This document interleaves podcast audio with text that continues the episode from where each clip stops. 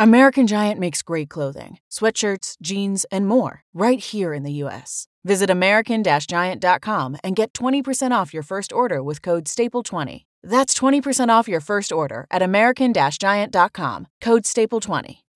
When you need mealtime inspiration, it's worth shopping Kroger, where you'll find over 30,000 mouthwatering choices that excite your inner foodie. And no matter what tasty choice you make, you'll enjoy our everyday low prices, plus extra ways to save, like digital coupons worth over $600 each week. You can also save up to $1 off per gallon at the pump with fuel points. More savings and more inspiring flavors make shopping Kroger worth it every time. Kroger, fresh for everyone. Fuel restrictions apply. Deanna, the language that Kestra was speaking. Vivine, spoken by the wild girls of the woods. You know, the first time that I met Thad, he was speaking some sort of invented language. He couldn't have been more than five. Hmm.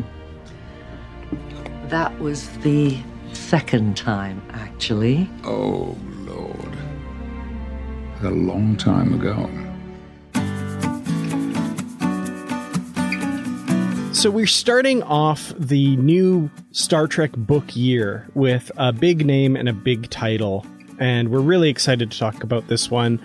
Welcome everyone to the Positively Trek Book Club. I'm Dan Gunther. With me, as he is every week, is the wonderful Bruce Gibson. Bruce, how are you today? I'm doing great because I'm so ready to talk about this book. Oh, me too. I'm really excited about this. So, yeah, we have Star Trek Picard, of course, the new series that premiered last year in 2020. And we've had one book so far by Una McCormack, Last Best Hope, last year. And this year we have a new book, The Dark Veil, by author James Swallow. And we are honored to have the author himself join us for this episode. So, James, welcome to Positively Trek. Hey guys, thanks for having me. Nice to be here. Excellent. Really happy to have you aboard. Now, you've joined us before on our show that we used to be on, Literary Treks, that's now hosted by uh, Matt and Chris over on the Trek FM network. So, you know, we're we're kind of familiar with talking with you, but for the listeners out there who maybe haven't listened to that show and are just listening to Positively Trek, why don't you tell us a little bit about your history with uh, writing for Star Trek, uh, and maybe especially uh, your experience with the Titan novel line, because I think that's going to feature pretty prominently in what we're talking about today.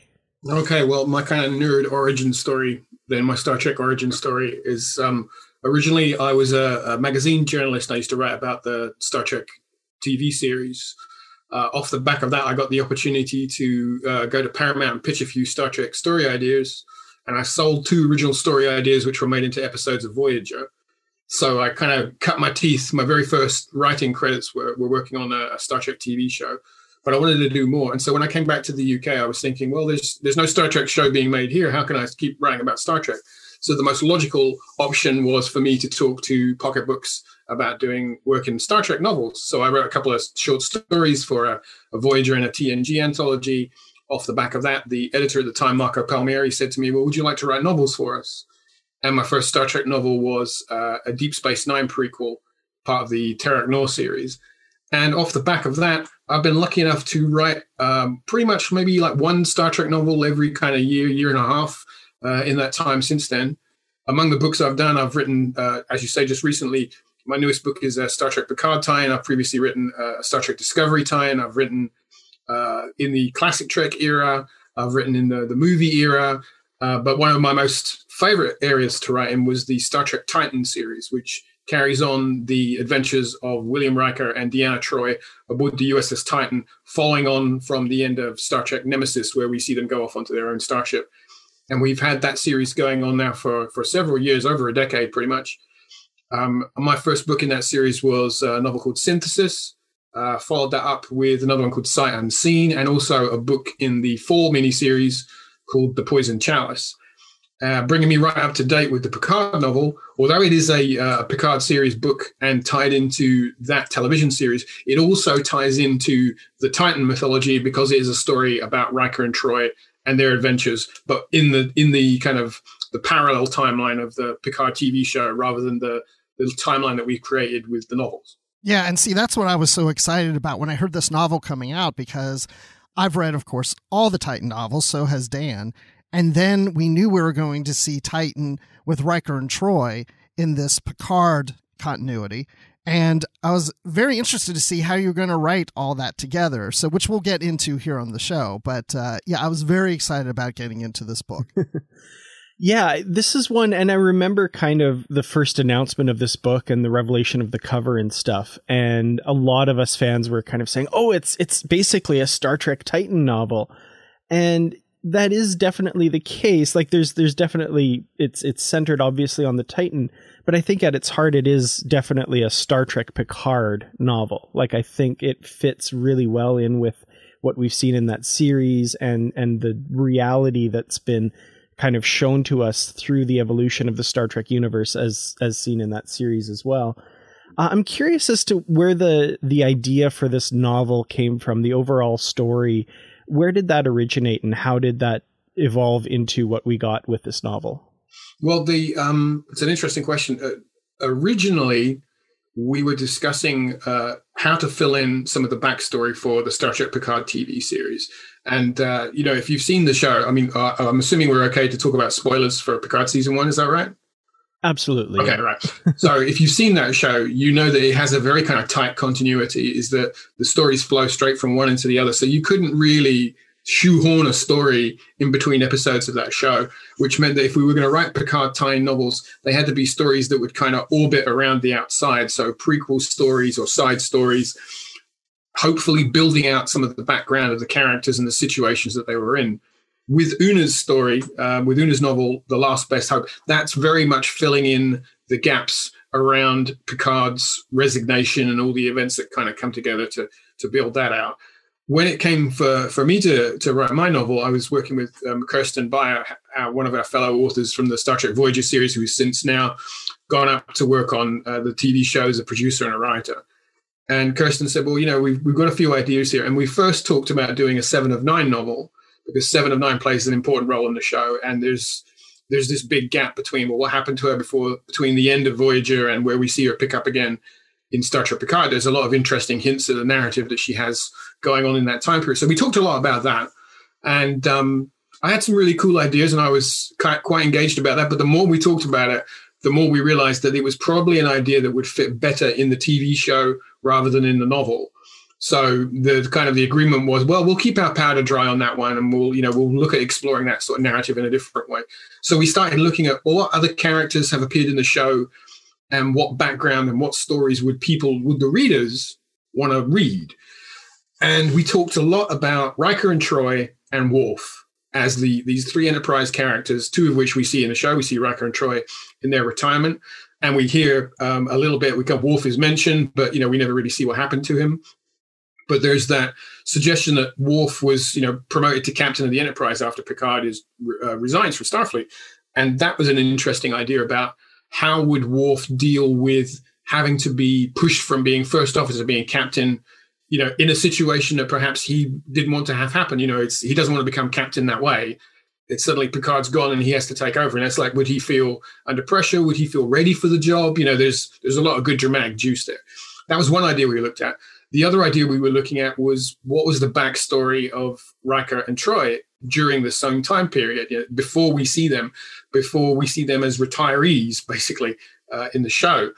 And I thought to myself, the Riker and Troi story was the one that really kind of appealed to me because they're my favorite couple in Star Trek. And uh, I've always loved writing them in the Titan novels.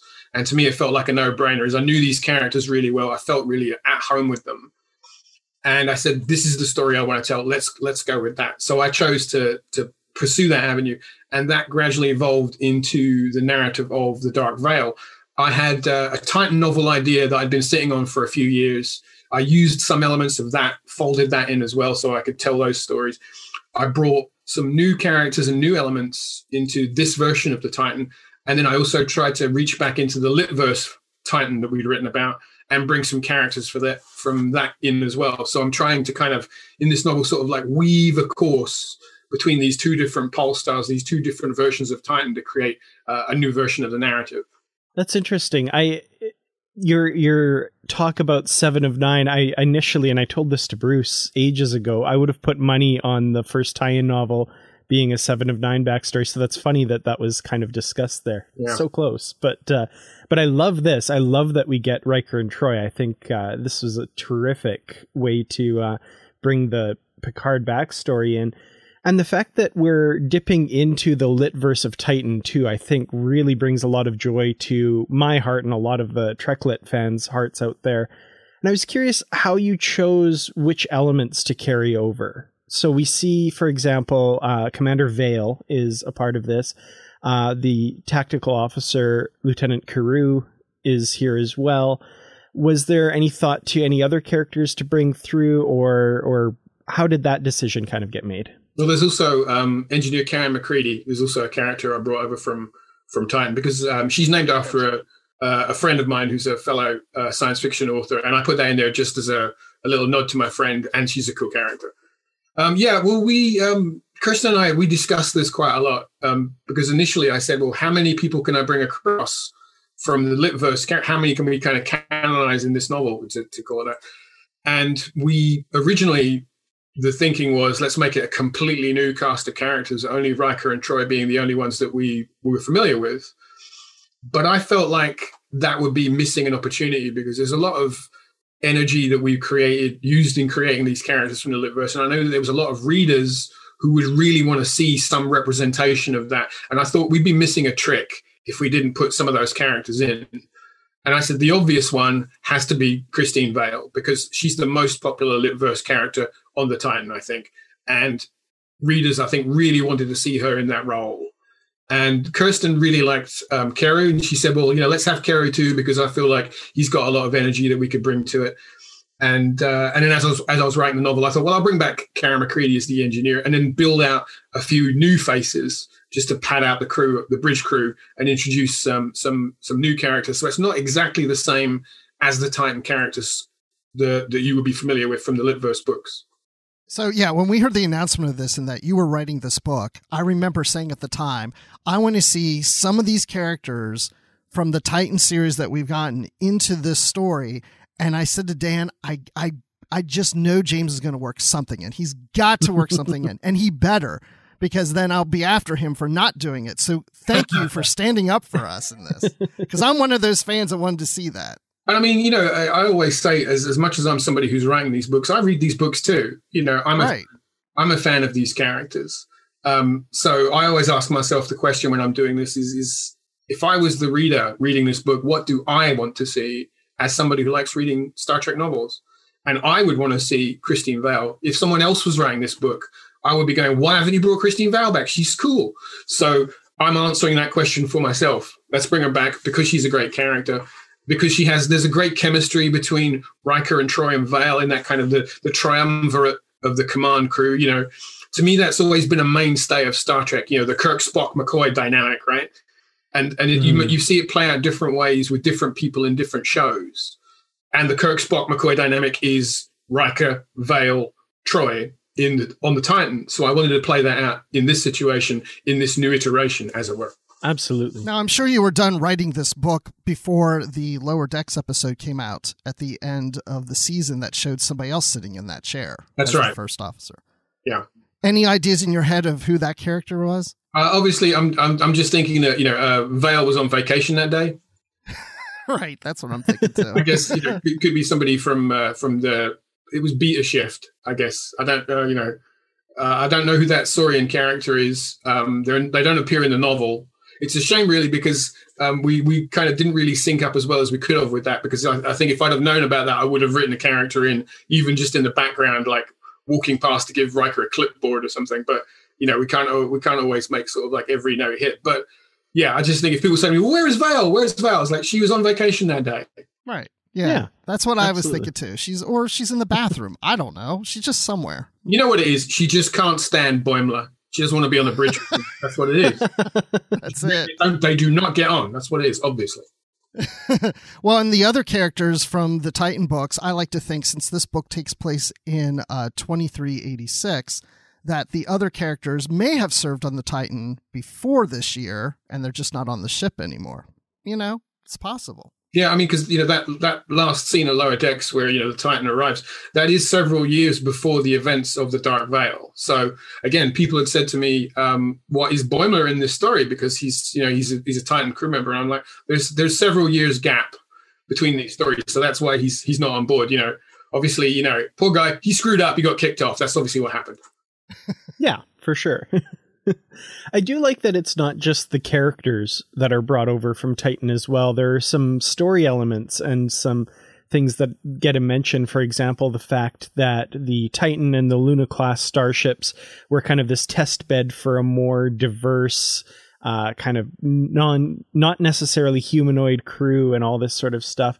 I like that that was kind of brought in. And I've seen online, even Michael Chabon was talking about uh, Thaddeus Worf Troi Riker, Riker's uh, Riker and Troi's son, and how his outlook on life was influenced by the Titans' formerly more diverse uh, crew and that sort of thing, and and that idea. So I want to talk a little bit about Thaddeus now. So what was your inspiration for how Thad was depicted in the novel, and kind of how much was the description from Nepenthe a factor, and and how much was kind of your interpretation of, of where this character came from and how he was as a kid?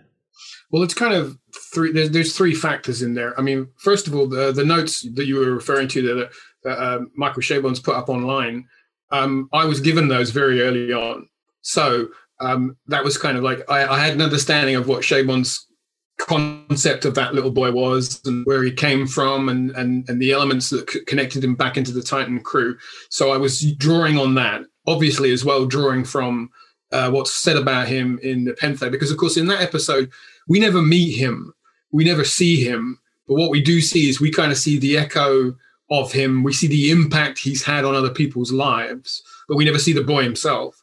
So I, I was unpicking all of that, kind of drawing back, thinking, well, you know, if this is the way that people reacted to him, what was he like when he was around?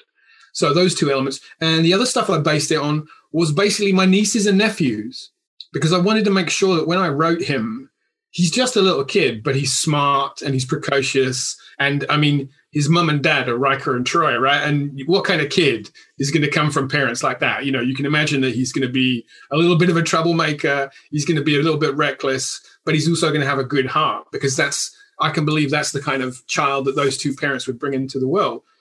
So I, I, I kind of pulled all those elements together and I wanted to really do the best job I could to make him feel like a real kid. Because a lot of the time, when children are in, especially you see this a lot in science fiction, the kind of the trope of the sort of genius kid. I mean, Wesley Crusher suffers really badly from being poorly written, I think, in TNG. You know, I think he's a great character, but he was very badly served because he's always given this sort of stereotypical kind of behavior. I wanted to make sure I didn't write Thad in the same way. I wanted him to be smart and I wanted him to have agency and momentum in the story, but I wanted to do it in a way that feels like this is a real kid, this is a real six year old boy, and that he feels true and honest to not only that concept, but also you could believe that this is the child of Will Riker and Deanna Troi. Yeah, because he's inspired by them because he keeps wanting to explore because that's what his parents are explorers, and to him that's what life is is going out and exploring things, which gets him into the trouble. I mean, he's because he, he's living on a starship, you know, and he has this kind of he, the, the the missing element for this kid is he doesn't he feels like he doesn't have a home. I mean, he does. He's got his family, and he's got his starship, but he doesn't feel like he has a home in the sense of like having a planet to live on, having a house, and those kind of things. And he's so he's kind of rootless, but he's driven by these two emotions. One is like he's searching for something, he's searching for a home of his own, but he's also being driven by this ability he has to to sort of understand and grasp language and and sort of see things from different people's points of view. And he's being driven by the energy that comes from his parents which as you say is like they're both explorers. They're both people who've dedicated their lives to kind of knowing the unknown. So that is definitely kind of coming out through their son.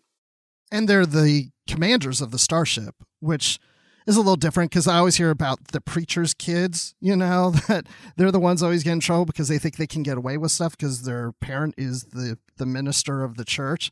In some ways, you could say Thaddeus could be like that too. He feels like maybe he could get away with it, but it kind of backfires on him too. Yeah, definitely. I mean, I think definitely um, he does kind of take advantage a little bit. And I can you can imagine that there have been other times where you know he's gotten away with stuff because his dad's the captain. Uh, and in this story, that kind of comes back to bite him in the backside, which I think is all fair. I do like that moment where he decides to play that card with his friends just one time too Yeah. too often and yeah, they there's a backlash there where they're like, you can't always just say that. Because again, I mean, I didn't want him to be the perfect child, right? You know, I mean, uh, he sometimes, you know, he's a, little, a bit of a little git at times, right? And he does kind of, you know, he, he does step out of line. But then that's what kids do, right? Is there's even a moment I put in the story where one of the other characters says, you know, children push their limits because that's how they learn how the boundaries work. You know, so you can't blame them for trying. Yeah, and we're going to, of course, get into spoil. I mean, we're already going to get into spoilers if anybody's familiar with the show.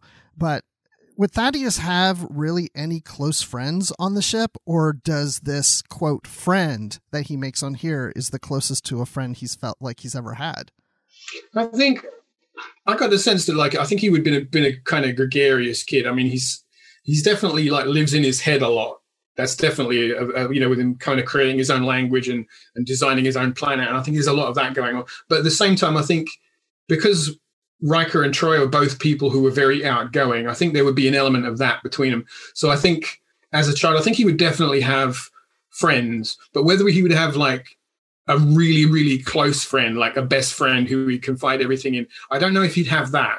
I think he'd be too inward looking to have somebody who would be his total confidant. Well, one thing that we do know, of course, about Thad uh, from the Picard series is he has a very tragic future ahead of him. And I was curious when you were crafting this novel and, and creating the character that we see in the pages of this book, how did that reality kind of serve to inform how you were writing him and, and knowing where his character was ultimately going to go? Well, there are some. Uh, if you if you read carefully through the story, you can see I'm kind of laying the keel this tragic story that you know the eventual fate that's going to come across him. But what I wanted to do more than anything is because you get the sense in the episodes where you in in this in Nepenthe where you see what people feel about that, and, and you can see that he was obviously very loved. And there was something about him that, that people really enjoyed his company and people you know loved him very deeply. And so i wanted to create a character that you as the reader would feel a little bit of that. So i want you to be a little sad at the end of the story that oh it's a, such a shame that this this great kid never got a you know the, to to fulfill his potential. So it is a tragic story but also i wanted to make it kind of celebrate who he is as well it's like you find out why he was fun to hang out with what was great about him. So, you know, you hopefully you come to the end of the story, you're sad that he's gone, but you share something with the characters in the story because you share a little bit of their, you know, their enjoyment that they knew him and their sadness at his loss. And you see how much he means to Riker and Troi that you even feel even more for them that when they lose him, how tough that was for them. Yeah, definitely. Because I, I didn't want to tell the story of like how he passes away because I felt like that just felt to me like that would be manipulative. Because I'd rather tell a story about Thad sort of at the height of his powers, you know, when he was just running around having the best time ever. And I thought uh, that's the version of the character I want readers to to take away at the end of the story. Yeah, and, I think that comes across really well in this novel. I feel like, and I mean, I've I, I've never written a novel. I don't know anything about cra- crafting a good story that anybody's interested in reading anyway.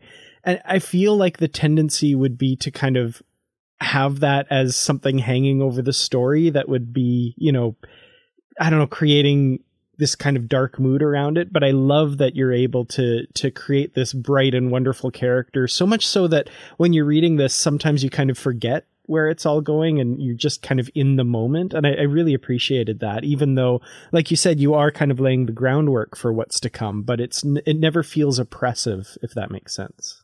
And that, that's exactly what i was aiming for is i didn't want you to be reading every every page. He turns out and thinking oh this poor little guy he's got a terrible future ahead of him. I wanted you to be like you say in the moment enjoying the enjoying the story enjoying the the action and adventure as he's being carried along in it yeah, and it's not like you put in things where Riker is saying, "Well, one day, son, you could grow up to be a captain," or Troi's like, "Oh, I'm waiting for one day when you make me a grandparent." Like, it's not like they keep talking about the future where you're like, oh, we'll never see that day. Oh, or you just keep pumping that, you know, you just because the characters don't know what the future is going to hold. So we should just treat that the same with the reader. It's like, you know, this is just a day in the life of these people. It just, it's a big day in their life, but there's no signs of what's going to happen later in his life.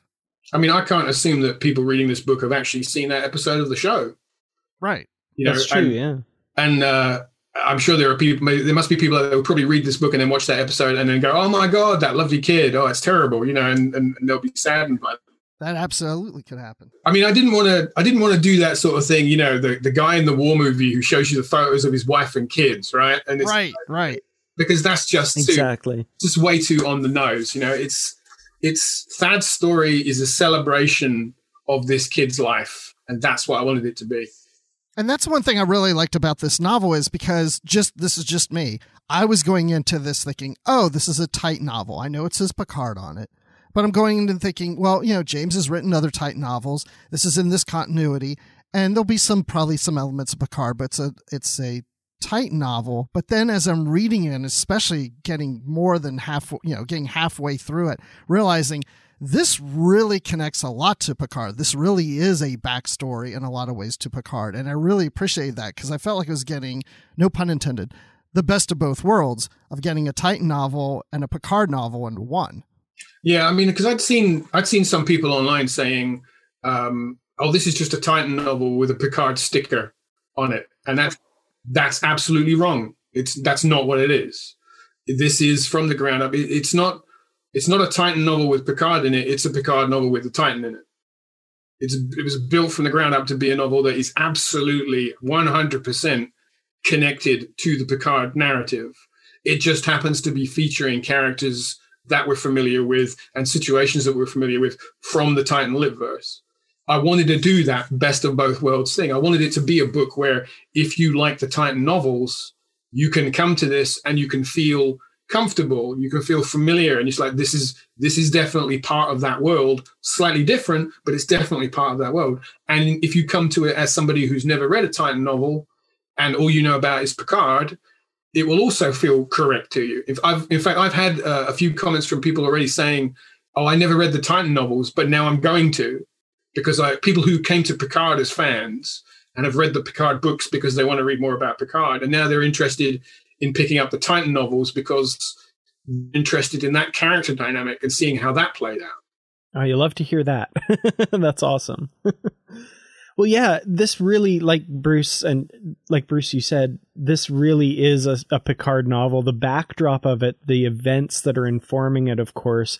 We have the the Romulan supernova, which is still pending at that this time. It's it's still a little ways off but it's after the Mars attack and after the Federation has withdrawn support from the Romulan evacuation. And all of that is kind of the backdrop for the story. And the state of the Federation at the moment is not great. You know, everyone's kind of on edge. It's more insular, it's more inward looking. And I was curious writing that reality from the perspective of the Titan crew and Riker and Troi specifically. What was it like kind of writing that version of Starfleet and the Federation with our hero characters and their kind of outlook and perspective that we're used to uh, seeing? Well, again, this kind of like talks about the, the, the definition between the Picard version of the storyline and the Titan version of the storyline. Is in the Titan books, um, definitely things are much more hopeful. And, you know, the Federation isn't in such a sort of hawkish place as it is uh, in the Picard storyline. What I wanted to show with the characters was, like you say, how they reflect the changed reality around them. Specifically, you know, with um, Picard resigning, my first thought was if I'm writing a novel about Riker and Troi in the wake of that event, how would they have reacted to that decision? You know, did did he tell them that he was he was thinking about doing that before he went into that meeting? I don't think he would have. I think Picard went in there saying, "Well, if you don't do this, I'll resign," expecting them to say, "Oh, okay, don't resign, we'll help you," and they show him the door. I think that Will and Deanna would be shocked and surprised that Picard had made that choice, and then finding themselves in a situation going, "Well, what do we do now? Do we resign as well and, and support our friend, or do we stay in and try and do something about it? And I, my decision was that I think what felt truest to the characters was that Riker and Troi would say, well, if we're outside the tent, we can't affect what's going on inside. So we're going to stay in Starfleet and we're going to try our best to modify things and try and create an influence there that hopefully will guide the Federation Starfleet back to the ideals that are the truest and noblest at our core. And in fact, there's even a, a scene at the end of the book where um, I have Riker kind of says that to the the Jazari, the alien species that uh, also appears in the novel. That you know we may have lost our way, but we are working to kind of come back to it. So there's very much a sense of that. There's a tension all through this story with these characters feeling that they've Starfleet's kind of veered away from the true beliefs that they the reasons they joined up, and they're trying to pull that back and doing their absolute level best to try and make things go back to the way they were. Yeah, that makes sense. I mean, these characters they're so idealistic and and optimistic and it's it's definitely sad to see what's happened through their eyes but you really get that feeling that they've doubled down on their commitment and as Bruce said we're getting into spoilers we're going to spoil kind of what's going on in this book but by the end of the novel we find out there's there's kind of a clandestine thing going on between the Titan and the Enterprise and a few other ships kind of in the area that are still doing what they can on the edges of, of the Federation here to help the Romulans, which I thought was a really interesting and fun revelation. And I'm curious if that will kind of come up again somehow in, in further works or, or in Picard. I'm not sure, but I really loved that they're doing everything they still can, even under this limited mandate they have.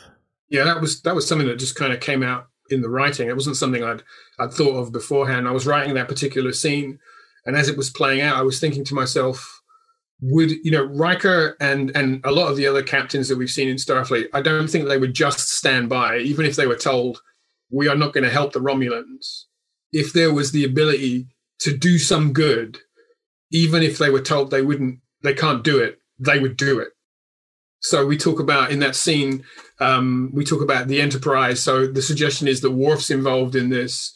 We talk about the the USS Robinson, which is kind of a nod towards Sisko's ship from the from the lit verse. I even bring in the Lionheart, which was a ship from one of the novels that I wrote. But the idea that there is this sort of quiet conspiracy of good of these characters trying to do a little something, even in a small way.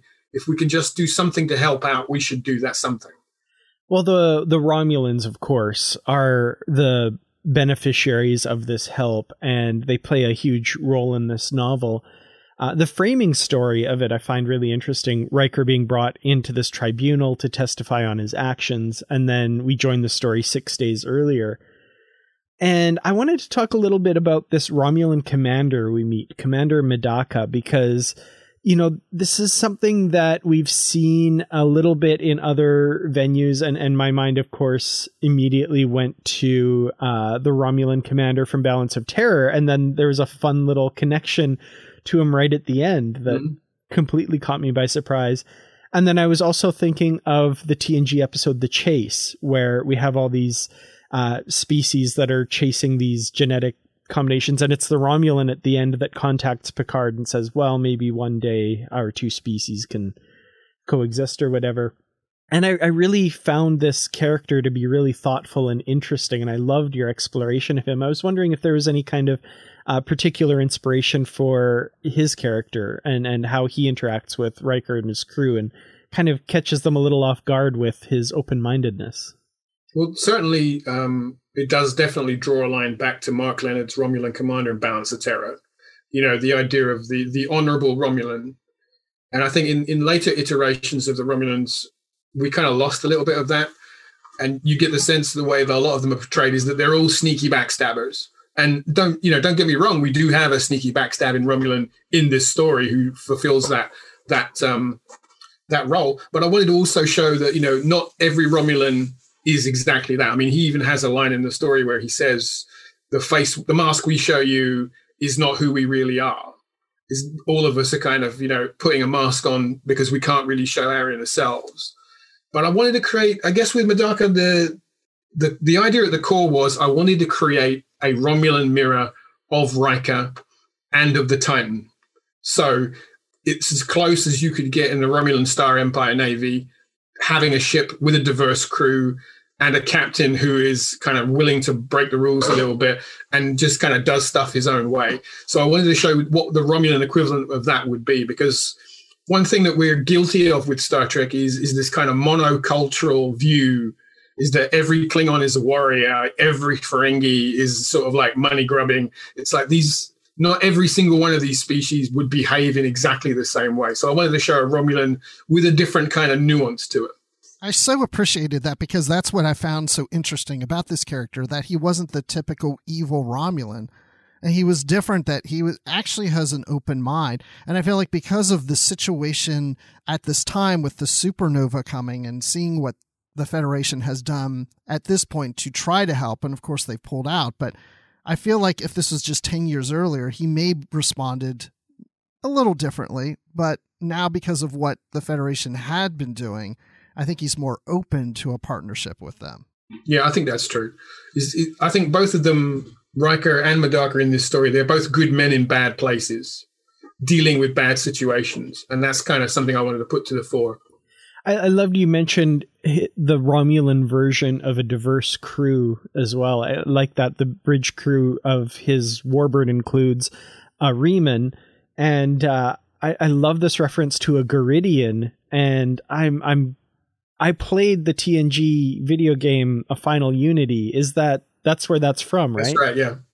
Uh, oh, that's excellent. And I, I also included um, uh, a character from the Torhai, which is uh, a species that turns up in the last Unicorn Games Star Trek role playing game as a as a kind of a race that bordered the Romulan Empire. Because I was looking oh, very cool. different uh, backgrounds of all these different races that had kind of had connections with the Romulans, and I thought, well, if you had more non-Romulans on a Romulan ship, who would you have? And those are the ones that are most logical to fit in those slots. Yeah. Uh, that was that was excellent. I, I remembered because I just had to grab a piece of paper. I didn't have a notepad. I was like, "Garidian, a final unity?" Question mark. so I also yeah. like on the Titan we saw a Kelpien. That was pretty cool. Yeah. Too.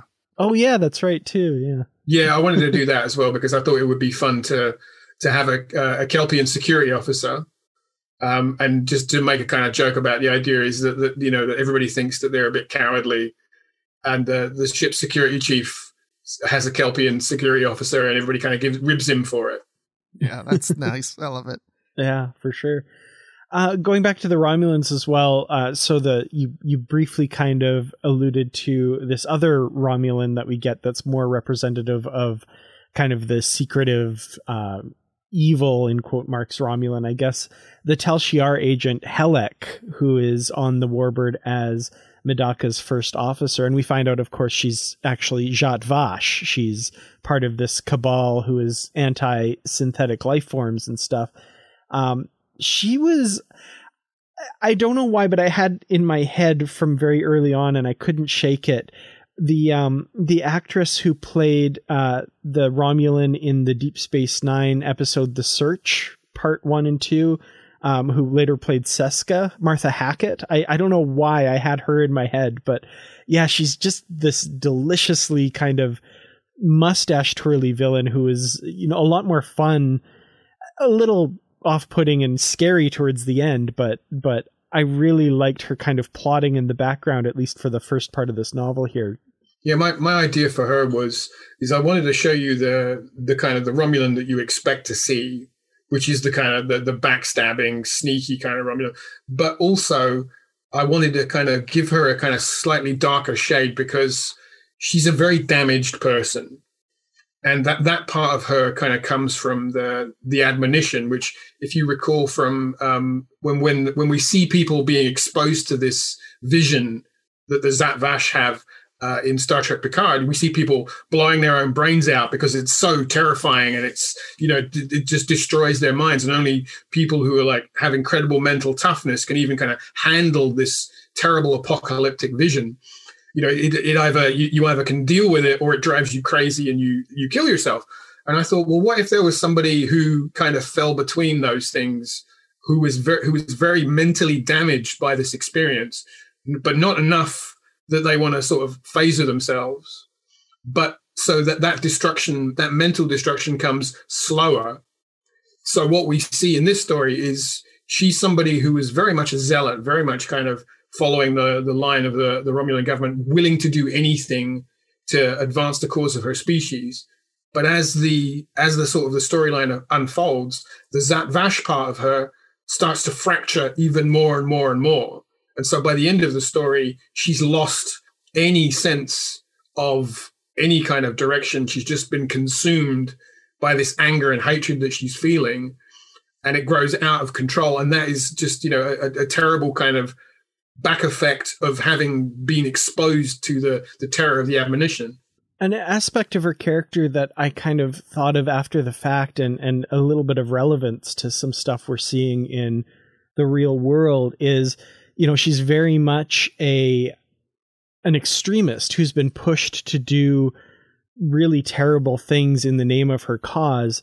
And when she does those things and goes too far, the people that pushed her to it, her handlers, disavow her and cut her loose and uh, leave her twisting in the wind, which I I, I just by coincidence has seemed to really resonate with relevance lately in the last couple of weeks with some of the things we've been seeing happening in certain parts of the world. So I, I was just struck by that parallel reading this. Yeah, definitely. You know, she is somebody who I think her her masters see her as a useful tool because she's a zealot and she's so obsessed and, and, dedicated to this belief that she has now that she's been changed by being exposed to the admonition.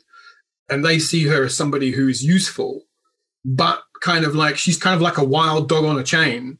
And as long as you've got the dog on a chain and you can control it it's fine. But when the dog gets loose it could bite anybody. And that's the point where they're like okay you know she's outlived her usefulness. Now she's a danger to everybody. We're going to cut her loose and of course, for her, she never sees that because she's so drawn into this belief that she has that she is correct and right and she is right in doing anything I mean, anything and everything, as she says in the story, to to kind of get to the the the ends to justify the means of this. She never sees the fact that she is kind of going too far because she's not aware of it, because she has been sort of so mentally damaged by the experience she has. She's lost the ability to be objective about her own situation. I'm almost surprised she wasn't thrown in the brig earlier because she was always going against everything that the commander was telling her to do. She always seemed to be fighting him. I, a lot of that, and my sense of that was, I modelled her on the idea of the the political officer that you often see in Cold War movies. On you know, like Hunt for Red October is a great example of that. You know, on the submarine, there's the officer who's the one who's saying, "Well, we have to follow the party line, and we have to do this, and we have to do that." And so I, I, I definitely wanted to create a character who was deliberately being the antagonist and deliberately kind of like rubbing up the rest of the crew the wrong way. That was, you know, from the very beginning, she knows she's in a position where she has that authority that they can't throw her in the brig. Because if they did, that would make them look disloyal. Because why have you got to hide? Why are you putting me in the brig? You must be doing something wrong. Yeah, and she's got that kind of backing of the the secret police, right? So everybody's scared of her. Yeah. And uh, yeah, and her her allies in the crew too that she's kind of cultivated make that a really dangerous prospect as well for sure. Um, yeah, I, I really enjoyed that interplay, that kind of Cold War feel, like you say, with the you know everybody has their secrets kind of thing, and paired with the idealistic starship commander, I thought that was a really uh, fun kind of interplay there. Who that commander at one point says it's a fake. that was I caught that. That was de- yeah, that was deliberate. I mean, I was I was writing that scene uh, where he says, "Well, this is obviously a falsehood," and I thought, "No, wait a minute, he's going to say it's a fake," and I thought. and I thought, is that too is that too on the nose? And I just thought, no, I, I it made me laugh when I thought of it. So I thought, no, I'm going to put it in because people would people would like that reference. Yeah, oh, it's terrific. I love it for sure. Well, it's funny. We've been talking about this novel for quite a while, for 43 minutes now. I'm looking at my clock, and we haven't even really touched on kind of the main story of what's going on. We've kind of established the players and stuff, but we have this uh, huge ship that's been constructed out of the Jazari homeworld, and they're kind of the the aliens of the week here. Uh, initially, we, they present as these kind of reptilian life forms uh, very secretive, very insular. There are a few Jazari crew members in Starfleet, but they've all left to return home. And Uh, the last one is this crew member aboard Titan, and they're returning him home in this story as well while this ship is uh, being constructed and there's a disaster on board. And the Titan, of course, responds and helps, and so does the Romulan warbird, much to the surprise of the people on the Titan. I wanted to talk a little bit about the Jazari, and they're kind of packing up and moving on to greener pastures, it seems. And the reasons for that are revealed when we kind of learn their true nature a little later. But I kind of want to know where was the idea for for the well, I mean, I guess we just got to spoil it because it's kind of the whole background there. They're an android species. They're synthetic life forms, which of course figures into the whole Picard narrative and the synth ban in the Federation. Uh, and specifically, they seem to be the androids that we'd seen previously in the TOS episode I Mudd. There's kind of a brief uh, reference to that when they first when they coordinate, like we see in that episode, and they talk about their previous form with the little glowing things around their necks. Where was the idea to use these guys and, and kind of craft the story around them? Well, the original, the, the first genesis of this idea was a, a, a Litverse Titan novel that I had I've been working on and it was a similar idea about um, a generation ship leaving the Federation. Uh, and because I thought, under what circumstances would people decide that they didn't want to be part of the United Federation of Planets? What what would have to happen to them? What decisions would have to be made? And then I put that idea to one side. And then when the Picard uh, series came down, I suddenly realized if you were an android species, you wouldn't want to stick around if you were in a in a United Federation of Planets, which is suddenly becomes sort of has has this antipathy towards synthetics. So it seemed to me like it was just a perfect kind of connection of these two ideas. So once I had that idea, I started thinking about well, who would they be and where would they come from, and that was when I reached back to that uh, the the androids from the I Mudd episode. Because uh, if you watch that show, you know it's all it's that's that episode's played for laughs, um, and it is a great fun episode. But at the end of it, um, we never really go back to those androids. And I kind of thought to myself, what happened to them after everybody leaves? Is do they? I imagine they were kind of going, well, that didn't work very well. Those humans just kind of messed us up. So if we want to continue our mission to sort of understand other species, we need to kind of look at ourselves and change things up and find a better way to do it. And that's how they end up creating this sort of fiction of what the Jazari are, so they can interact with us. And they're they're pretty much taking a, a, leaf out of Starfleet's book as well, because of course we've seen that in TNG a few times where our characters dress up like an alien species and go to their planet so they can spy on them. And I thought, well, how do you guys like it? Now someone's doing it to you. And so there was a little bit of a little bit of that going on in there. So all of these elements came together to kind of dovetailed very nicely to to have the Jazari saying, you know, we don't feel safe here anymore.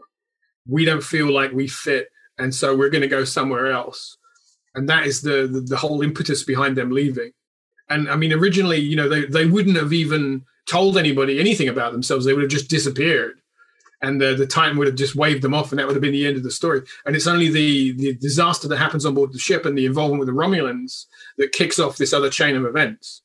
But when you say they're leaving, they, they need to escape this, they actually decide they're going to go back home to where they originated, right? So why didn't they just do that before any of these? Why why did they want to integrate themselves into the Federation and uh, and not go back home originally?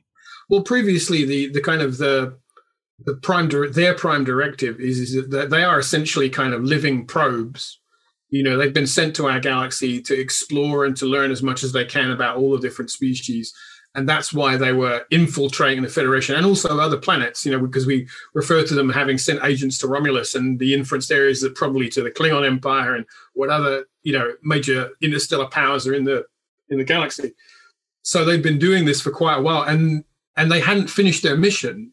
You know they would have kept on continuing to explore and, and probably at some future point if the Federation hadn't become anti synth, they probably would have revealed themselves. And it's an interesting question to consider is how things would have been different because we don't have very good artificial intelligence representation in Star Trek. Is nine times out of ten, AIs are, are shown as bad guys. It's only Data really kind of in the plus column.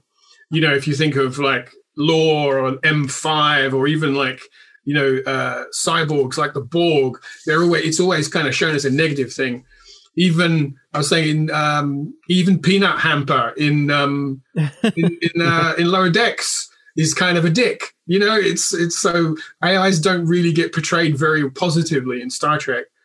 And I, I just started thinking about them as saying, you know, you can imagine if you were part of that species and you suddenly realize that your neighbors have decided that they hate you, how what would you want to do? You wouldn't want to stick around anymore. And it's kind of the collective of has made that decision is that maybe this isn't the best place for us. And maybe we should go home. And they don't really want to, but it's you know, they feel like they're under pressure to to leave this environment because if they get discovered, something terrible will happen. And that does that's what happens. Is you know, their their true nature is discovered and they are placed immediately in this terrible threat. Well, and they want to leave too because they see how the Federation is responding to synthetics, but at the same time, Riker's trying to assure them that you know the the Federation wouldn't go against them. Like you know, this is a, people are scared right now, but if anything, the Romulans just show that it's still not safe because even if the Federation were accepting of them, the Romulans, or at least some Romulans, aren't accepting. So it's a dangerous situation regardless. And the Jazari are very much, they're very secretive, very suspicious.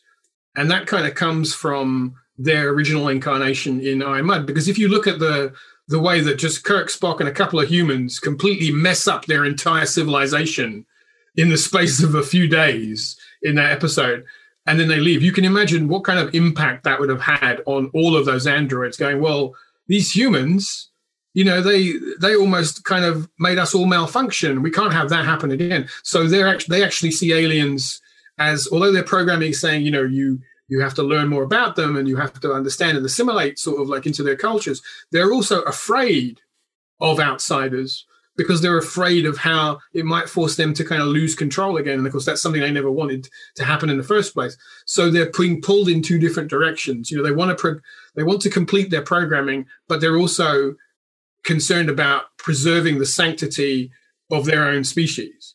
I also enjoy the the slow burn of the revelation of their true natures, and we get little hints throughout and that sort of thing.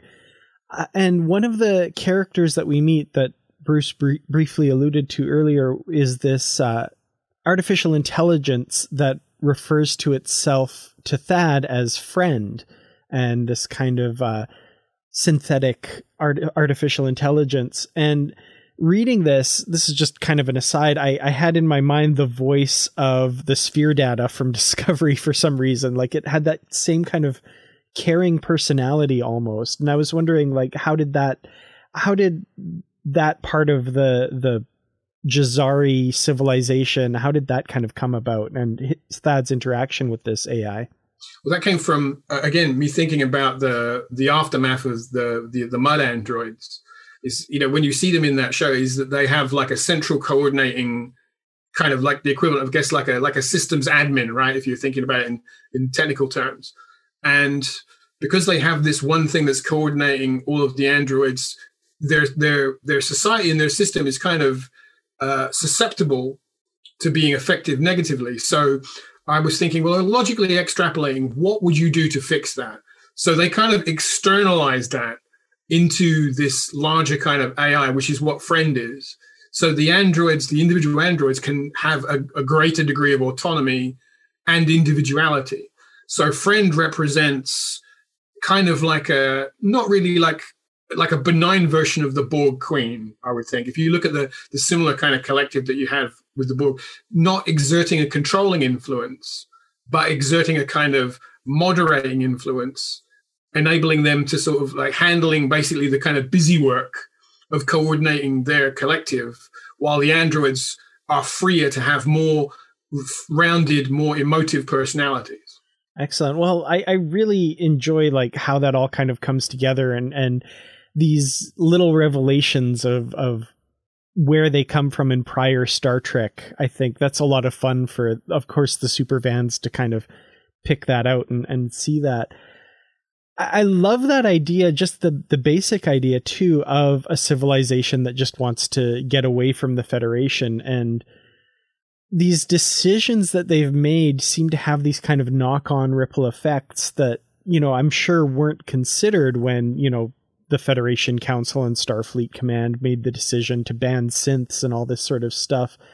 And I wonder if there's something there about how, you know, small decisions have these huge rippling effects across civilizations and, and mindsets and, and how we deal with the universe around us. I think that's a that's an important lesson to learn in today's world as, as it has been timelessly like and at any time really.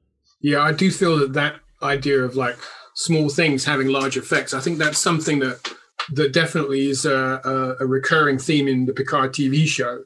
So I wanted to echo that in the novel. Well, uh, there were some other bits that I wanted to kind of pick apart that I that I loved. So first of all, at the end in this framing uh, story, we learn the identity of Riker's unseen advocate here, who of course is Ambassador Spock, uh, who will we know go on to play a role in the whole Romulan supernova disaster and split off and and that whole thing. Uh, where did that decision come from to kind of bring him in and and have him play a part in this story? That was kind of in the the discussions that I had with Kirsten as we were talking about who this person could be, um, and I just thought it would be fun to throw Spock in there as as a surprise kind of rug pull at the end of the story, just to to sort of mix things up. And it felt it just felt like one of those things that suddenly seemed like it makes sense. It would be him. Is that you know that he's kind of at large out there interfering in stuff and basically kind of trying to solve problems wherever he sees them. And I imagine Spock hearing about this situation with the, the Romulans and, and, and, and the Titan and thinking, well, I could help out there. And because he's revered, they allow him to sort of take this role and he helps Riker kind of slightly along his way. But also part of that is just kind of ticking a few boxes to remind people that Spock is still out there at this point in the timeline and that he's still doing what he's doing. One thing that Kirsten specifically wanted me to talk about to address was the fact that we know about the the attempted Romulan Vulcan reunification movement. We saw that in TNG, and then nobody really talks about it again until hundreds of years into the future, and suddenly we're seeing Unification Part Three in Discovery. So we wanted to say that you know, even with the all the the stuff of the supernova that was going on, and even with everything that happens with Spock at the beginning of the inception of the kind of the, Kelvin timeline, he, right up to that point, he was still working towards Vulcan Romulan reunification. that's not been forgotten. The supernova doesn't kind of wipe that out. There are still people in the Romulan society still working towards that, and Spock is there still doing that. So part of it is to show that he's still on that, but also showing that he's he's also working towards trying to find a solution to the the oncoming supernova problem as well. Which I like how he wants to employ Geordi LaForge to help build his ship, which comes from the Countdown comics. That's right. Yeah, that's a. I, I really like that idea. When I, I remember reading the Countdown comics and the idea that the jellyfish ship that Spock flies in uh, the in the first Kelvin timeline movie was designed by Geordi LaForge. I thought that was a really cool kind of nod. So I wanted to put that in the book because I thought it was a great idea. Yeah, I, I definitely appreciated that little tie in there. That was that was nice. Another little tiny thing that uh, kind of smacked me up, upside the head when I realized it was we had this security officer, um, Hernandez, and I was like, "Oh, okay, this this character has been appearing." And then her first name gets mentioned, and I apologize if the pronunciation is wrong, but Macha Macha Hernandez is the security officer's name, and now that is the original name for Tasha Yar right. in the the show Bible for the Next Generation. Is that correct? That's right. And uh, in fact, that's not the it's not the first time I've done that. In, in it, it's it's a it's a real kind of deep dive nerd gag for people who are you know know, know their backstory. Um, yeah, that was the the original idea for the character who would have been security chief on the Enterprise D, kind of modeled a little bit on the character of Vasquez from Aliens and uh, as I understand it, so the story goes is that um, Denise Crosby tried out for the role, and they said, "Well, she's not Hispanic, so she can't be a Hispanic character. So we'll rename the character Tasha Yar, and we'll change her backstory to better reflect Denise Crosby as an actor." And I always had this idea afterwards that I thought I like the idea that maybe Macha Hernandez and Tasha Yar both went for the same job on the Enterprise D, and Tasha got it, and Hernandez didn't. So there's been this other officer floating around the Star Trek universe who didn't get the job on the Enterprise, but has been doing other stuff. And I've been looking for an opportunity to just bring her into a story at some point.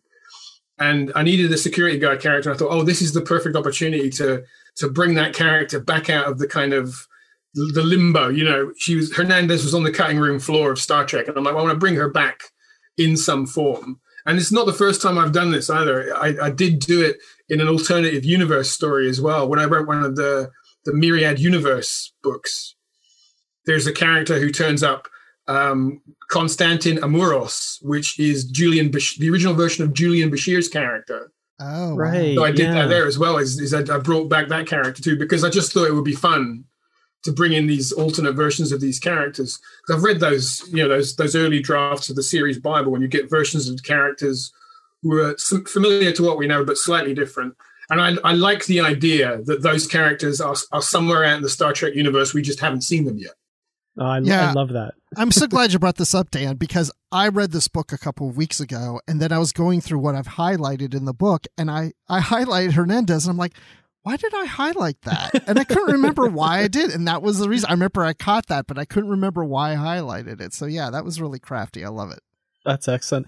I, I love the idea. Like we've caught a bunch of these. I imagine there's a bunch that we probably didn't catch because like those deep dive references are so great. And uh, I, I'd love for any of our listeners who have caught any out there uh, to let us know what we may have missed. Because uh, yeah, I, I don't imagine you're going to reveal all of your tricks. You're a good magician, so I, you know, it's, it's it's part of the, the the fun of of doing that kind of those little sort of Easter egg jokes. Is if if you get the joke, it will raise a smile, and if you don't get the joke, it doesn't affect the story. It kind of goes right over your head, and, and, and you carry on. I love putting those little references in there as a kind of little reward. It's a sort of nod and a wink to to people who are deeply geeky, geeky like we are, right? Who can and pick that kind of stuff out. So it's it's always fun to find a, a place. I would never like kind of shoehorn one in, you know, forcing it in. It's just sometimes there comes a moment where I think, oh, it's a great place to just put a little joke in. And uh, you know, and, and people will will say to me like, "Does this mean this?" Like, yes, it does. You win a prize. Well done. You found the thing. Excellent. Speaking of a nod and a wink, when this torture scene of the Jazari, where Helek is taking his eye out and all that, Ooh. stuff, I was like, this is really gruesome. And I thought, are you doing that because we've seen some gruesome things like that in Picard, or was just that a coincidence? There's a little bit. I mean, um, Picard definitely has a more adult tone to it. So um, there is a little bit more violence and a little bit more swearing in this book.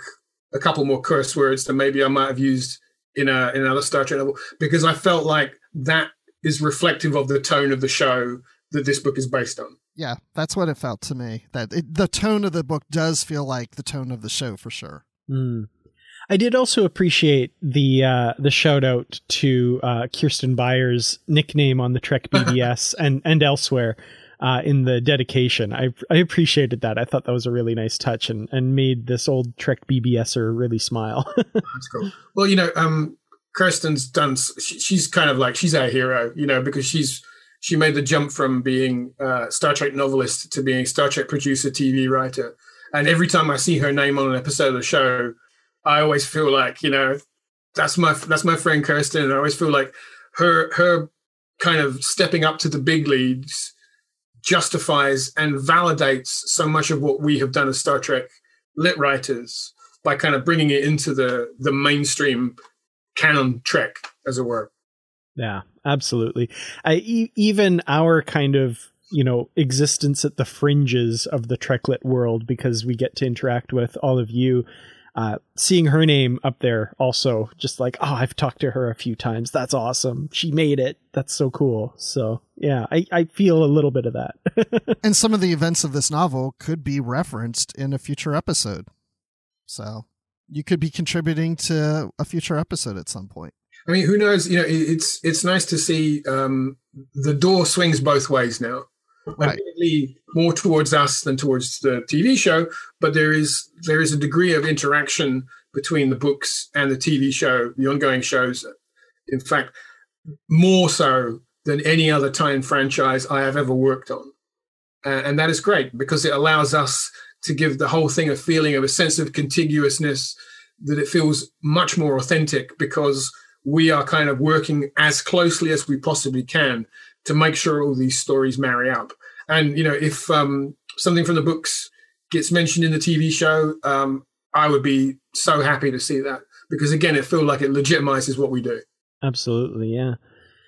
Well, one thing this book has done is it's made me want to go and do another rewatch of Star Trek Picard. So I'm sure the the people over at CBS are happy to hear people say things like that. So, um, was there anything about this story that we haven't touched on that you would like to bring up that uh, that maybe we haven't hit yet? I think you guys just, as usual, you've done your, a terrific deep dive on this. It's uh, one of the reasons I always love talking to you guys is because you get right into the weeds and uh, and one thing that's you know sometimes you, I put this stuff in the book and I think are people going to get what I'm getting out there? Are people going to see the point I'm trying to make? And you never really know as a writer. You know, you put it on the page, you send it out into the world, and you hope that people get it. And it's always nice to know that oh, you did get it. You got that joke. You understood where I was coming from. So that's that's that's great. That's very rewarding to know that you know you, you got it. Thank you. Oh, I mean, you know, thank you for this wonderful book. It's a great way to kick off the 2021 Star Trek lit year.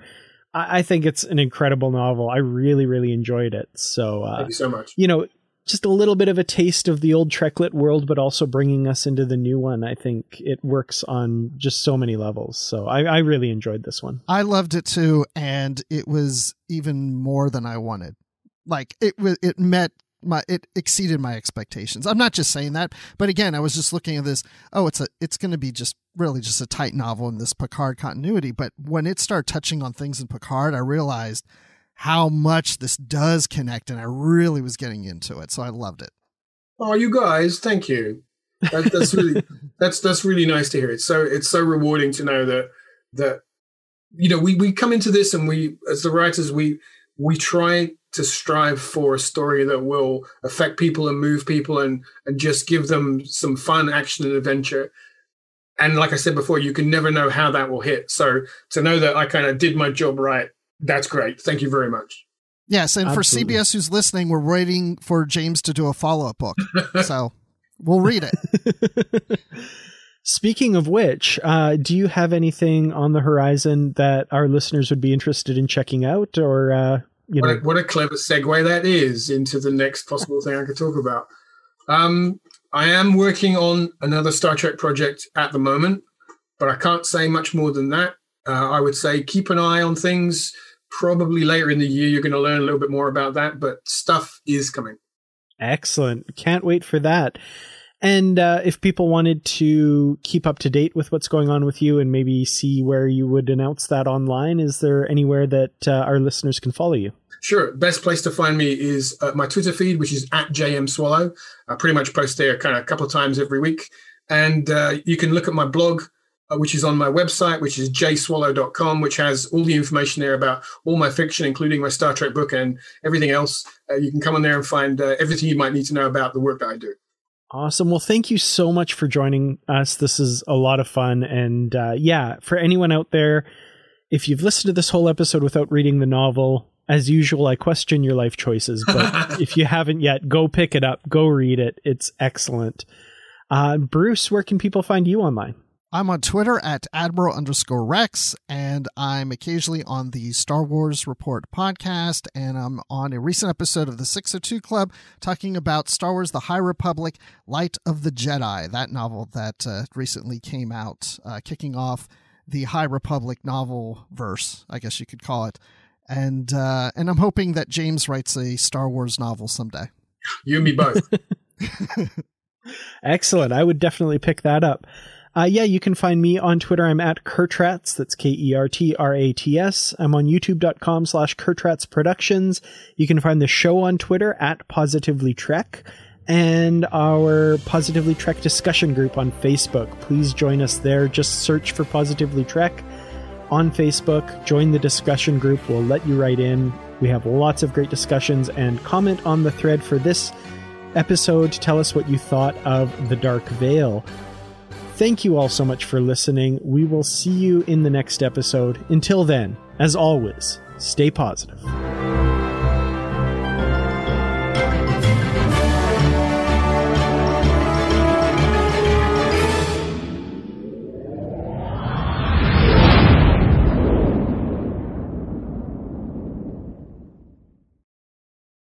Save big on brunch for mom, all in the Kroger app.